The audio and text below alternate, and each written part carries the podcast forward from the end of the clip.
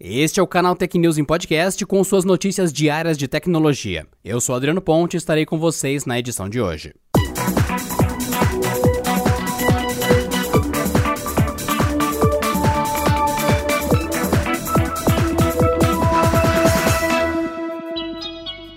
Nessa sexta-feira, diversas pessoas relataram pelo Twitter a instabilidade nos apps Nubank, Pinterest e Spotify. Conforme a apuração do Canaltech, usuários não estavam conseguindo abrir os serviços para pagar contas e ouvir músicas. O problema parece ter atingido especialmente quem usa os aplicativos em um iPhone. No Down Detector, ferramenta que analisa problemas e falhas em sites e serviços online, mais de 15 mil pessoas relataram problemas com os três aplicativos. De acordo com os gráficos, o problema começou por volta das 6 horas da manhã. Segundo o desenvolvedor John Sandel, os travamentos dos aplicativos do iOS estariam sendo causados por um SDK do Facebook. De acordo com um comunicado divulgado pela rede social nessa manhã, a empresa de Mark Zuckerberg reconheceu a falha, afirmou que ela já foi resolvida e se desculpou pela situação. Até o fechamento desse podcast, os apps voltaram a funcionar normalmente. A Nvidia se tornou a mais valiosa empresa do mercado de chips de computadores, ultrapassando a Intel pela primeira vez na história. O valor de uma ação da companhia chegou ao patamar de 404 dólares, fazendo com que a fabricante atingisse valor de mercado de 248 bilhões de dólares. As ações da Nvidia estiveram entre aquelas com melhor desempenho de Wall Street nos últimos anos. A explicação pode ser dada pelo fato de que a empresa arriscou em sair um pouco dos segmentos em que já atua para apostar em setores setores como data centers, automóveis e inteligência artificial.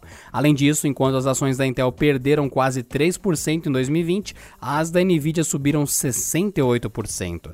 Apesar disso, as empresas continuam distantes no comparativo de vendas. Mesmo com o aumento meteórico das ações da Nvidia, suas vendas continuam sendo uma fração das da Intel. Analistas da Refinitiv sugerem que a receita da Nvidia subirá 34% no atual ano fiscal, registrando 14,6 bilhões de dólares. Já a Intel deve registrar aumento de 2,5%, faturando 73,8 bilhões de dólares. Refletindo o otimismo dos investidores sobre o crescimento futuro dos lucros da Nvidia, suas ações estão sendo negociadas a 45 vezes o lucro esperado, as da Intel, 12 vezes. A Epic Games está 250 milhões de dólares mais rica graças a um investimento feito pela Sony, que passa a ser acionista minoritária da criadora de Fortnite. Segundo o comunicado emitido pela dona da divisão PlayStation, a ideia do investimento é criar um ambiente colaborativo para que as duas empresas tenham acesso às suas respectivas tecnologias, bem como a penetração social da Epic e seu ecossistema digital. Além de Fortnite, até hoje um fenômeno dos jogos online do gênero Battle Royale, a Epic Games também é dona da Unreal Engine, o motor gráfico por trás de muitos jogos de sucesso em várias plataformas. A Sony não é a única a colocar o seu rico dinheirinho na Epic, porém, os 250 milhões de dólares da gigante japonesa a tornam a dona de apenas 1,4% da empresa. Em 2012, a chinesa Tencent adquiriu 40% da Epic por 300 milhões de dólares. E o atual CEO da empresa, Tim Sweeney, segue como acionista majoritário da companhia. Como o acordo engloba várias possibilidades, as relações entre a Epic e a Sony seguem ainda mais firmes do que antes. Ambas as empresas já eram bem próximas após a revelação da Unreal Engine 5 rodando em um PlayStation 5. Na versão para PlayStation 4 de Fortnite, o jogo conta com skins e outros itens exclusivos, além de não exigir uma assinatura da PS Plus para jogatina online com amigos. O Google anunciou uma mudança em suas políticas de publicidade para proibir a veiculação de propagandas relacionadas a produtos e softwares usados em atividades de espionagem e rastreamento. Tais itens passarão a ter exibição impedida a partir do dia 11 de agosto, com cadastros de comerciais desse tipo passando a ser uma violação das regras de uso da plataforma.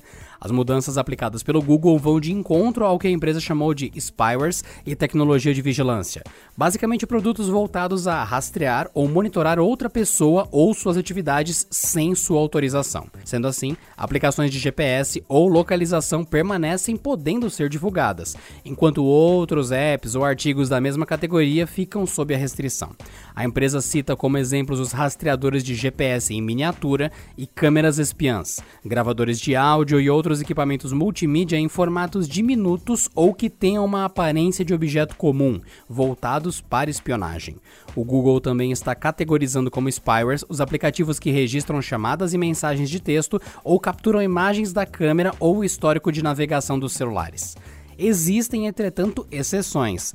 Detetives particulares ou soluções de controle parental ainda poderão ser divulgadas pela plataforma de publicidade do Google, já que, apesar de se encaixarem na definição geral de vigilância sem autorização, também se tratam de serviços legítimos e certificados.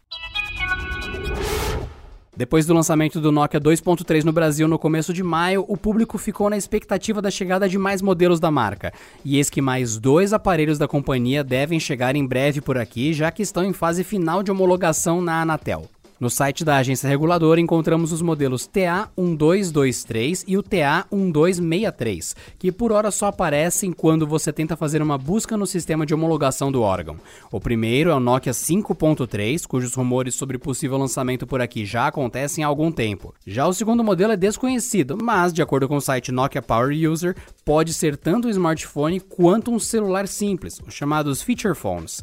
A aposta maior é que esse seja o Nokia 6.3 ou 7.3, já que estão previstos para chegar às lojas no último trimestre do ano. Outro que pode aportar por aqui é o C2. Ainda que não seja possível encontrá-lo no banco de dados da Anatel, fontes do mercado dão conta de que a pretensão da Nokia é de lançar mais dois modelos no país. O C2 seria um deles com a chegada programada para meados de setembro, e já o 5.3 estaria agendado para outubro. Vamos aguardar. E por hoje é só, pessoal. Nos vemos na semana que vem, na próxima segunda-feira, mais uma edição do canal Tecnews Podcast. Bom fim de semana e até lá. Este episódio contou com o roteiro de Rui Maciel, edição de Mari Capetinga e editoria-chefe de Camila Reinaldi.